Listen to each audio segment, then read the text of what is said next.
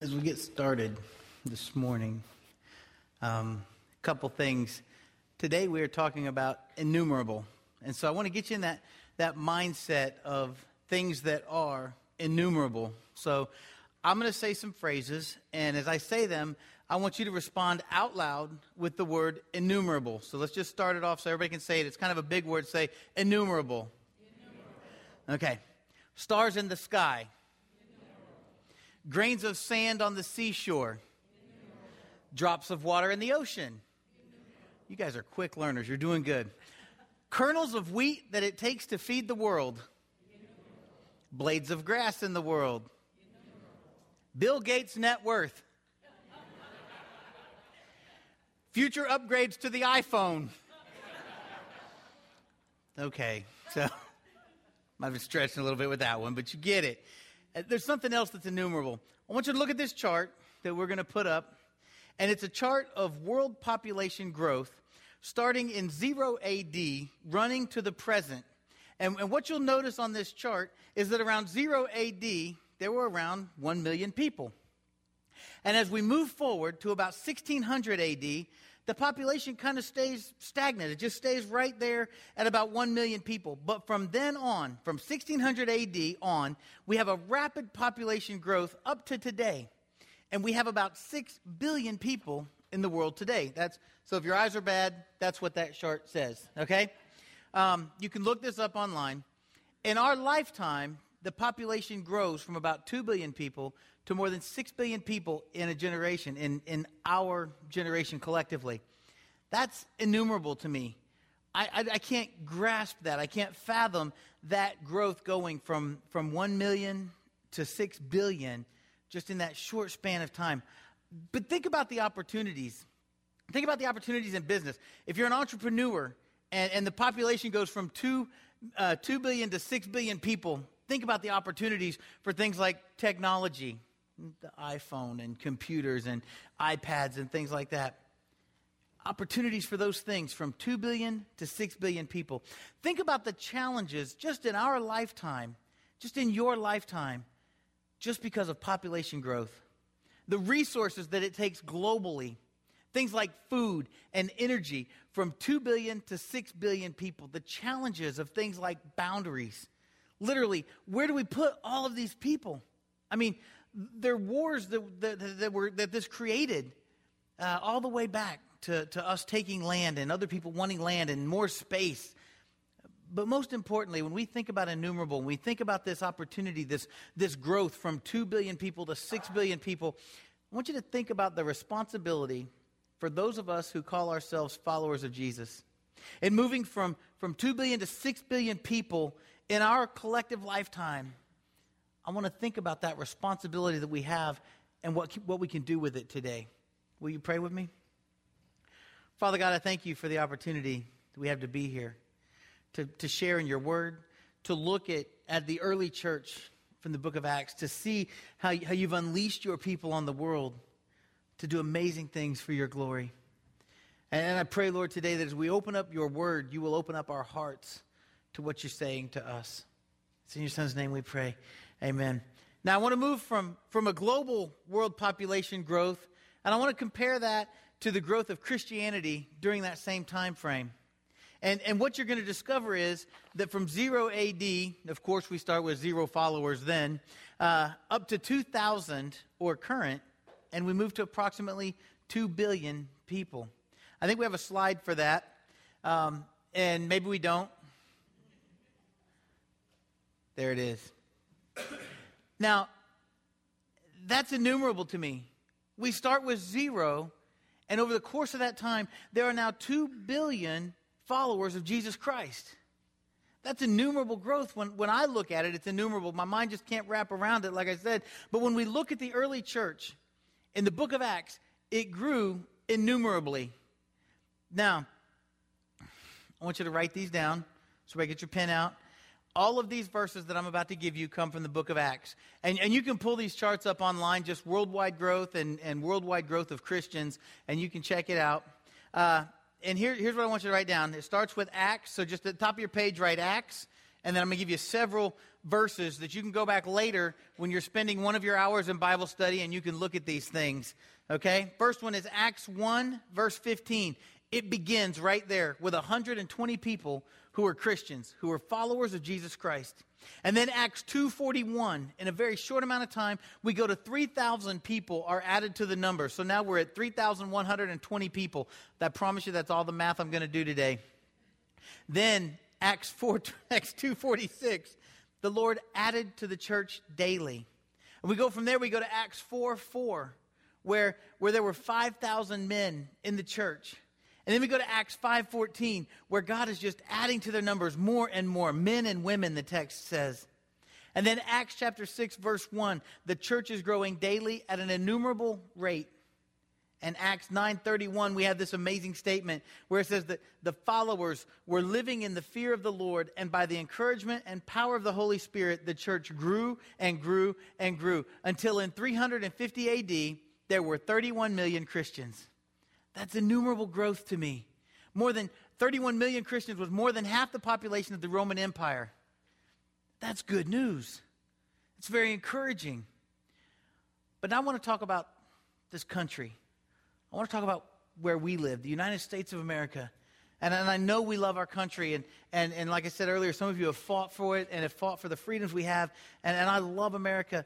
But all of the recent studies and some of the most recent data that I've uncovered says that in the United States of America right now, that only 23% of our population, of all the people in the United States, 23% are regular participants in the life of a church. And, and incidentally, a regular participant is defined as someone who gathers with other Christians once a week for three out of eight weeks. The bar is not set very high there, is it?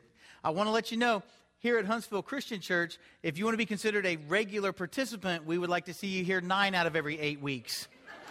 Okay? So um, that's preacher math. You'll figure that out at lunch. How did he come up with that? Um, you know, that means the sad thing is 77% of the people in this country do not have a life giving relationship with a local church. And as I read through the New Testament, the Bible doesn't know of a Christian that does not have a life giving relationship with the local church. If you are a Christian, then by definition, you're a member of the body of Christ, the local church. So 77% of our population, and, and, that's sad news because, you know, the early church grew at such an innumerable rate. I just read all those verses off to you, and it just shows the, the rate and how quickly the, the early church grew. But every study now shows that the United States of America, Christianity, is in serious decline. Brothers and sisters, we have got to own that. Not just here in this room. If you're listening online, we have got to own that. We have to take responsibility of that, in my opinion. So I want to look at what went wrong, what's going wrong. Where did the wheels start to fall off? How, how do we have this, this massive growth? We, we get up to all these people, and then we just kind of fade out a little bit. What do we need to work on to get back to that innumerable growth of Christians that we see in the book of Acts? In order to answer that, we have to do a quick study of ology.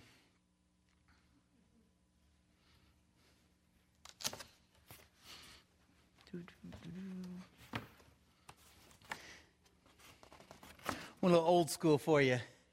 This is our study of ologies. Okay? Can everybody see that? I've got the chart up. We're going to do a quick study of ology. And, and as you look at these, before we get there, I want to really break it down for you. You see, ology is from the Greek word logia, which means field of study. All right? So, if you're studying, help me out here. If you're studying biology, you're studying what? All right, living things. Very good. Uh, if you're studying sociology, you're studying what? Okay, say it louder. Society. You're, you're studying uh, the systems of living. You're studying humans. If you're studying geology, what are you studying? The physical earth, rocks, very good. If you're studying latrinology, what are you studying? No, latrinology is studying the writing on bathroom walls. I'm not making that up, okay? If you're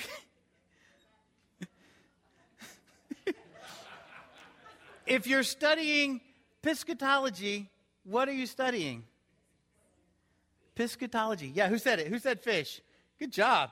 The uh, so fishermen, you're studying fishing. So you say to your wife, "I'm I'm going out to study piscatology today, honey." yeah, studying hard. All right, you can use that, and you can thank me for it later. Um, so that's the study of fish. Pisces is where that comes from. Now, if you're studying philematology, what are you studying? Not the book of Philemon, but you're close.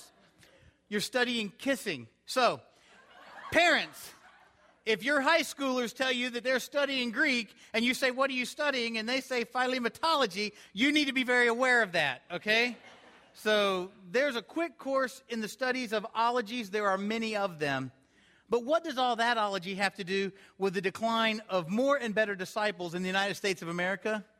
Everything. And that's what I'm going to share with you on these. What we know of the first 300 years of the church, when the, when the church grew at an innumerable rate, is this Christology, which is the first one, is the study of Jesus, what we believe about Jesus. Okay? So Christology drove miss- missiology all right? And missiology is what we believe the mission should be for the followers of Jesus. Okay? Are you tracking that with me so far? Good. So if Christology is what we believe about Jesus, missiology is what we believe the mission should be for the followers of Jesus, which then determines ecclesiology, and everybody knows that ecclesiology is the study of the book of Ecclesiastes. Um, no, it's the study of the church, which ecclesia means called out ones. That's what we are. We're the called out ones. And I want to break it down for you this way Jesus came to seek and save the lost. And that's what the, the early church believed. So their mission, their, their missiology for the early church as individual followers of Jesus Christ was to seek and share Jesus with them. And so the, that mission of the early church as a whole was to seek and share, or seek the lost and share Jesus with them, or to seek and save the lost. So that's how those three things, those ologies, fall into place there. And that's very good news up until about 325 AD. You see, the early church was doing this. That's, that's how they were, they were growing innumerably. And, and it was very good news. But in 325 AD, what happens is just before that, in 313 AD, is that Emperor Constantine, you may have heard of him, he makes Christianity legal.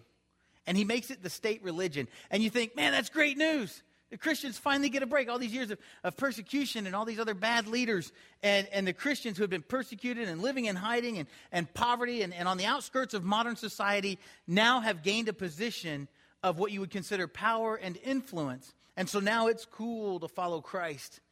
And that is great news. Actually, it's kind of bad news.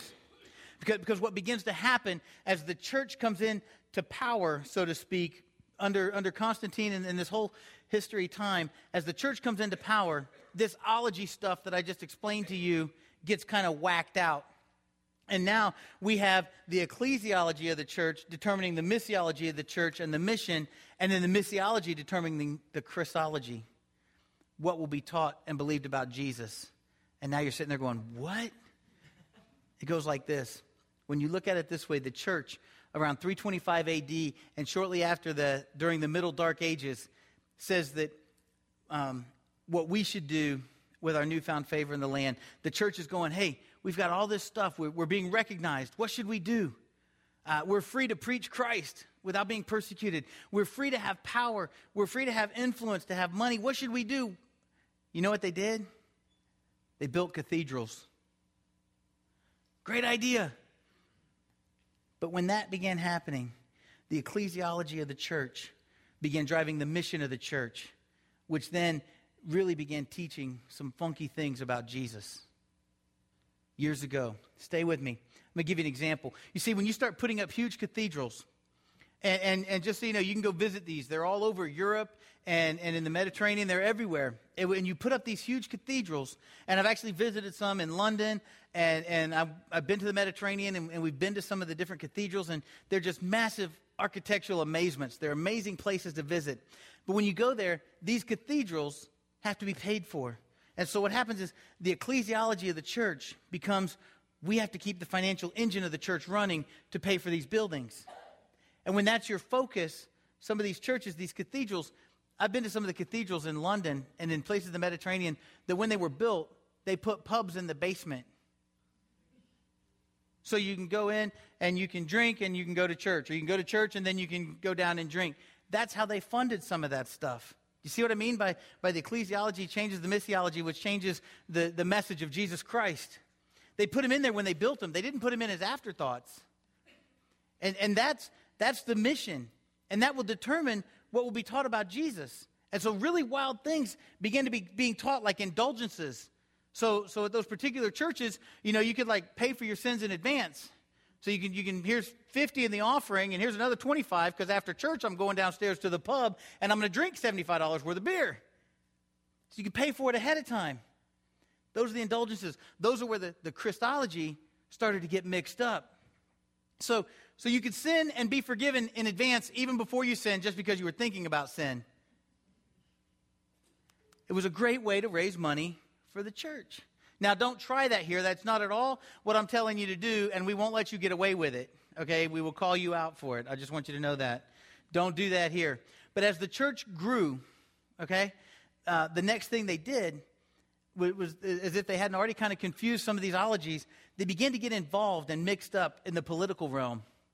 As you look throughout history, the government and the positions of power in the church began to be bought and sold and presented as gifts in a political arena.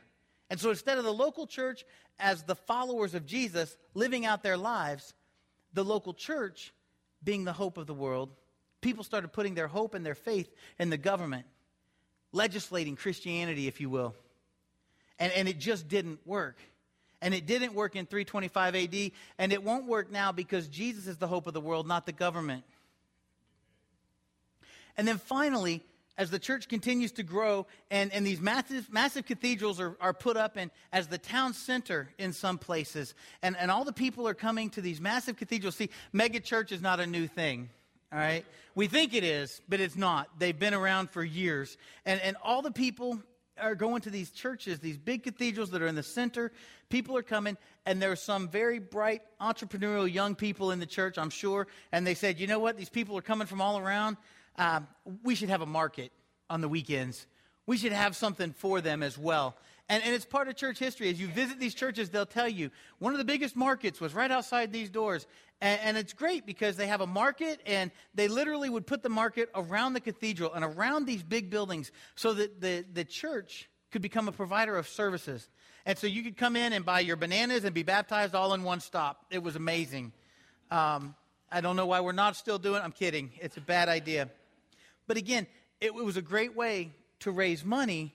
And so consumerism begins to surround this church structure. And the church becomes a provider of services and a provider of, of relics and things like that. Now, we don't deal with any of that today, right? Ever. You see, this is why all this ology stuff is important. The same things that were happening as a result of Constantine and his decision uh, and, and to bring Christianity out is, is still alive and well in the Christian churches today. And specifically, even in the United States and in a lot of our churches, and we don't like to look at it because then we start, you know, looking at ourselves. But as we see churches all around, and, and if you look around us uh, throughout America, you see churches being planted. You'll get something in the mail. Hey, we're planting a church in wherever, and we're going to rent the little uh, lobby of a, of a strip mall, or uh, we're going to meet at a school for a while. And as we see small churches grow from a church plant, they, they grow from a small church into a medium church, and medium churches grow into large churches, and large churches grow into mega churches. And the discussion always goes like this Well, we need a building now. Then we need a bigger building. Then we need a few buildings. We need a campus. We need several campuses. I, I watch it happen all over America. Now, now, you need to understand, I'm not against having a building when there's a need. But I think we can really look at what the needs truly are. But as a result of this, this same mindset, our ecclesiology starts to determine our mission, our missiology. And, and when we allow those things to determine one another, it changes what we teach about Jesus, even in subtle ways, because we have to pay for these buildings, for these cathedrals. We have to keep the financial engine of the church running. I got to tell you this story. One of my early youth ministries in Florida, my youth group was growing, okay? We, we were reaching kids, a lot of kids in the neighborhood, kids of all ages. They were coming. Um, we were playing basketball. We were just reaching out to the, the kids in this community. Um, but I was spending money. And, and, I remember being in a, in a board meeting one day, uh, because the electric bill was going up because of the building usage in the gym. And I was asked in the board meeting, who's going to pay for the increase in the electric bill? I said, well, the church is. And, and, let me explain something to you. This was a church that the, the property and the buildings were paid off. They had, a, they had a main building like this, and they had a gymnasium. And we started using this gym all the time. We were, anytime I could be there, we were opening it up. We were bringing kids in. We were telling them about Jesus. We were playing a little basketball. Just kids were coming of all ages. And, and they said to me, one of the elders, he said, um, Well, it doesn't really matter because kids don't give. The ecclesiology and the missiology changed. I was there about telling kids about Jesus Christ. And I go into a board meeting and I get told, Well, well these kids, they're just kids. They don't have jobs, they don't bring money. Uh, coincidentally, those kids raised over $1,000 that summer for VBS, and we sent a motorcycle into Haiti for a preacher. But those kids don't have any money. Um, now, I'm happy to tell you, uh, we may not be that blatant today, and I'm extremely proud to say that is not the mindset of the elders and members of Huntsville Christian Church, okay? And I mean that with all sincerity. Um, the, the, and our youth program knows that they're loved and they're cared for, but it's out there. And, and here's the thing, people we will not have acts like innumerable growth in the kingdom of God with a mentality like that when, when we get these ologies all mixed up and Christology is no longer at the top, we will not ever experience innumerable growth again. When we look at the political arena, and, and I want to explain something to you very, very, very gently. I'm not here to promote anybody in a political arena, but I'm here to promote you in a political arena. And what I mean by that is I'm all for Christians voting and being a people of influence in our communities. But remember this as you go to vote and support different people in a political arena, all legislation is the legislation of morality. That's what legislation is. It's deciding what's moral and what's not moral. It's what's right and what's wrong. But you need to understand you cannot legislate Christianity. We can't. We, it must be a choice. We can't force it on somebody. It's based on their decision. It's not a vote. We can't vote like Constantine, he, he made a decision. Christianity is it. Just like you can't make a decision to say you can no longer worship God. That's not a legislative decision, and it can't be forced on someone. But when we get our, when we get our ologies mixed up, and then what happens is we have people in the church calling themselves Christians, and we start to live like people outside the church. See, when we as individuals get our ologies mixed up, when, when we don't allow Christology to be first, it messes up our mission. It messes up what we're about as the church individually. And when that happens, we start living like people outside the church. Uh, let me put it to you this way For those of us who are pro life, do you want to cut the abortion rate in half tomorrow without passing any new legislation? It's real simple. Put the word out, and Christians need to stop having abortions. That right there will do it because the numbers today are the same for Christians and non Christians having abortions. It's about a 2% difference. We don't need to vote on it, we need to quit doing it. It's not our government, sometimes it's us. It's the choices we make where our ologies are that mess this up. You know, uh, I love family values, friends. And, and if you want to have family values, it's real simple. Christians need to stop divorcing each other because we're right there, neck and neck with the unsaved world, so to speak, in divorce rate. We're right there in abuse rate. We're not far behind. You want family values? Work through it. Get some accountability, get some help. Do what you need to do, but divorce is not an option, my Christian friends. The most important way that we can change this country and have an acts like innumerable growth for the kingdom again is by living as followers of Jesus Christ. With Christology determining our mission as individuals, and with that mission determining how we're going to act in and out of the church. I'm not against having a big building. I just want you to, to know that. I'm all about growth. I would love to burst at the seams here, knowing that we're impacting our community. But I've always said I would rather be the minister of the healthiest church in Alabama than the biggest. And that's, that's what I want. That's why you need to be here nine weeks out of eight, so that we can be the healthiest. That's why when you're not here, you need to be spending those five hours in study and service prayer, worship, those things. I'm not against buildings, I'm not against campuses, but I don't want to just be a provider of religious services. I don't want to just be that provider trying to get bigger and better and more religious and put out books and all these different things and feed. I don't want to feed into the consumer mindset of America. That's, that's not the missiology of what we're here to do. I mean, here's the thing. In our world today, you get people that come into church and they say, I'm here to be fed. Or, or they say, my favorite is, I'm, I'm leaving the church to go to this other church because I want to be fed better. And, and their worship time, it, it speaks to me. It's more dynamic. Or their preacher is better looking. I'm like, not in this town. Um, kidding, kidding. But, but the reality is, brothers and sisters, we, on our own, we get our ologies mixed up. And, and when that happens, we become the spiritual equivalent of a bunch of gluttons waiting in line at a golden corral looking for our preference. We got to stay put. We got to dig deep. You want to see Acts type growth from the early church happen today? You want to see innumerable in this community? Dig in deep. Put ourselves out there. Get our ologies right as individuals, and then we hold each other accountable in this room for where we are. Who's first in your life? Christ. I'm going to get more on this in just a second. Um, we just can't do it. And the same stuff was happening with Constantine. Even though they didn't have a golden corral, it was still the same type of thing. When they're getting involved with the providing of religious services, hey, you can buy your way out of hell. You can, you, can, you can go ahead and pay in advance for your sin. You can buy this relic because it was from so and so who touched this, who did that. And they're trying, they're, they're selling services, trying to say it was a better way. But it's no good. And the good news is we can fix this. It is an easy fix. All we have to do is return to what we know about Jesus Christ. It is very simple. It's he came to seek and save the lost. Luke 19:10 right here. He came to seek and save the lost.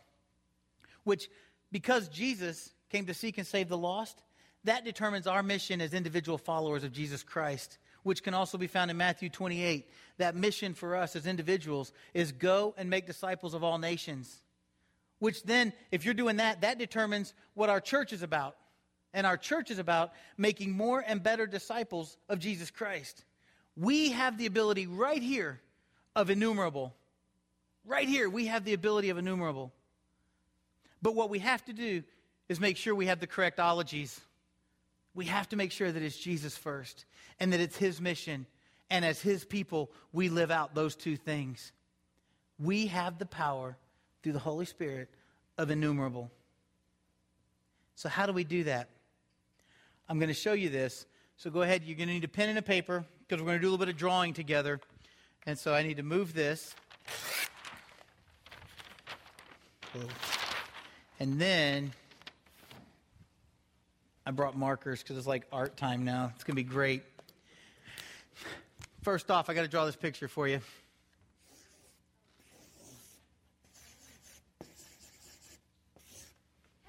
That's God. I'm not much of an artist. I know it's not a Michelangelo thing, but that's God. And he's got a smiley face and he's got a halo. That way you know that, that he is God. Now, I have a question for you. In John 3.16, what, is, what does it say about God? Okay, stop right there. For God so loved the world. And that's what we're going to stop out at because that's all we need.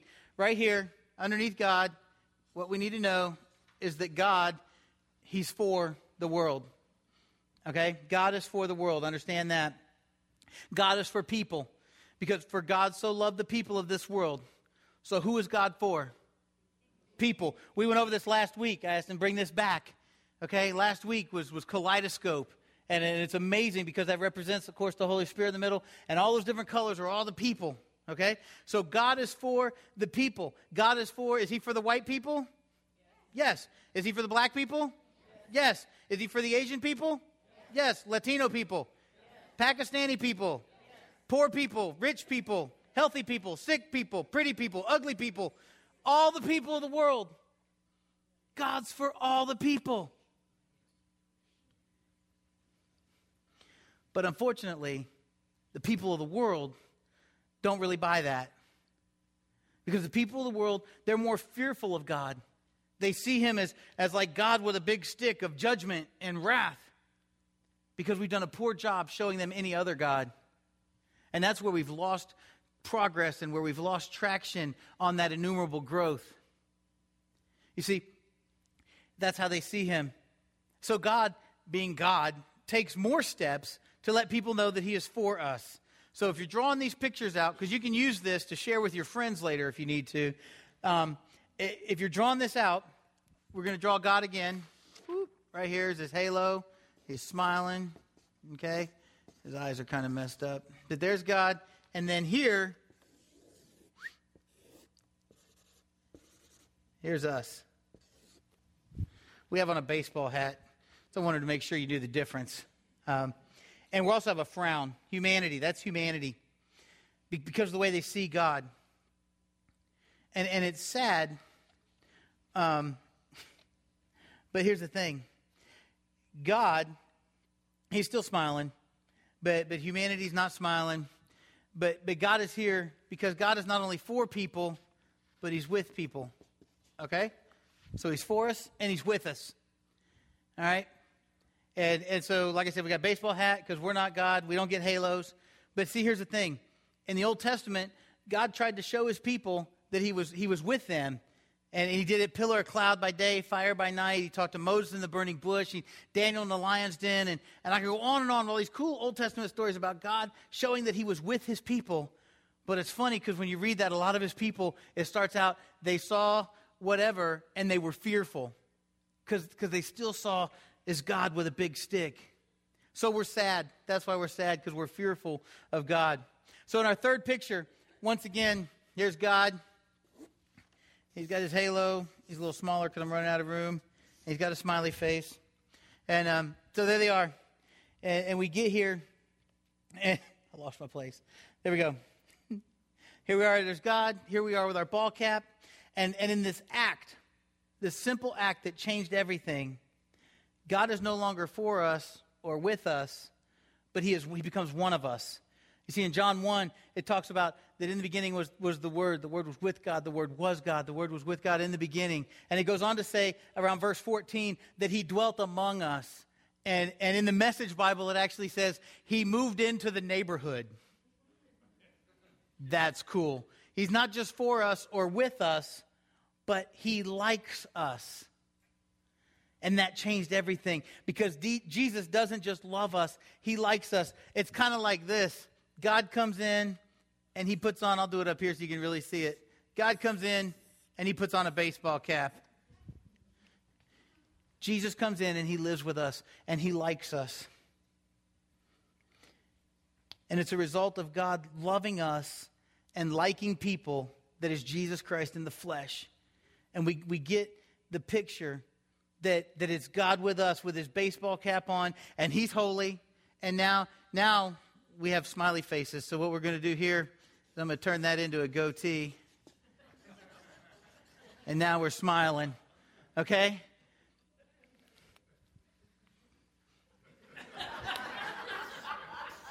There we go. Now you got it. Um, changes everything. Because Jesus doesn't just like us or doesn't just love us, He likes us. And, and that's the result. We're all smiling now because God likes us. And we're all happy and we're smiling because Jesus Christ has come into our lives.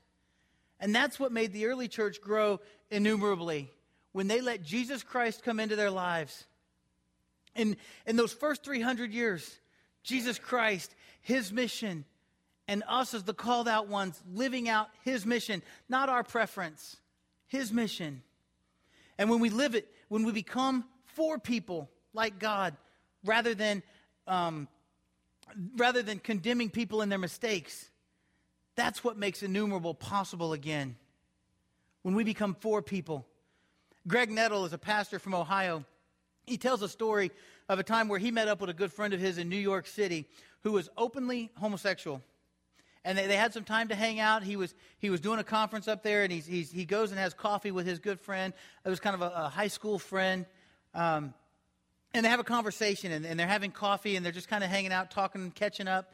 And as their evening comes to an end, Greg says to his buddy, he says, Look, man, I don't know what to do with your sexuality and with your, with your lifestyle choices, but I want you to know this. I love you enough to die for you. As he tells the story, he says, You know what? My friend started crying. And his response was, That's enough. That's enough. Knowing that, that he loved him enough to die for him, he said, That's enough. And I heard that story and I was like, You know, I really don't know what to do with that. Uh, but, it, but it struck my heart. And I know this that if God, if my God, and, and I'm following his, his, I'm following who Jesus is and, and his mission, and I want to be his called out one. And if, if my God is for all the people of the world, then who am I for? Who are you for? Don't say it unless you mean it. I, I'm not for homosexuality, but because my God is for homosexuals, I am for homosexuals. Not to judge them, not to condemn them, but to love them. Because in condemnation, they will never understand any of these things that I just talked about. But in love, we open a door.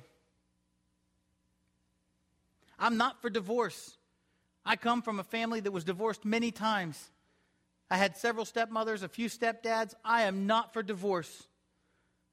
But I can tell you what, I'm for the divorcee. I'm not for living together before marriage. That's not how God designed things. But I am for the people that do that, not in condemnation. Bottom line, folks, I'm not for sin, but I am for the sinner. I hope you are too, because in short, I am one. So are you. And in God's eyes, sin is sin, big or small. Sin is why Jesus Christ died on the cross for all of us. Sin is what stopped innumerable from happening sin of pride, sin of self, sin of thinking we were better than the person next to us, and they really didn't need to hear that message of Jesus Christ. When we set our mind like this right here, where we set our mind where our ologies are straight, then we're able to, to be for people, and we're able to be with people, and we're able to be Jesus to people. And when we do that, we will have innumerable growth in God's kingdom again. But it won't happen until we do these things. Are you willing to set aside your comforts? Are you willing to set aside your prejudices? Are you willing to set aside yourself and be for people and be with people and be Jesus to people? That's, that's really our only decision for today. I hope if God's put something on your heart and baptism is, is knocking at your door and you want forgiveness and you want to start fresh, that you won't hesitate to come forward. But ultimately, Huntsville Christian Church, whether you're here right now or listening on the internet later, the decision that you need to make is are you willing to do that? Are you willing to be a catalyst for innumerable growth again? So that when we do get to heaven, God can say, hey, well done. You started something fresh. You started a new fire. I told you in the very first week, these are going to be some hard messages. God has given us the Holy Spirit, and through that, He has unleashed us to make a difference in this world, not to just hang out amongst each other. Are you willing to set aside your comforts and be for people and with people and be Jesus to people? That's our decision for today. I want people in this community, in this city, in this state I want them to know that Huntsville Christian Church is a church that is for people rather than a church that is against people and that's judgmental. That's what I want people to know about Huntsville Christian Church. Not that there's a dynamic preacher, that song services are amazing, but that the people in this building love the people that are outside this building, and we love them enough to die for them. Will you stand and sing with us as we have our decision song?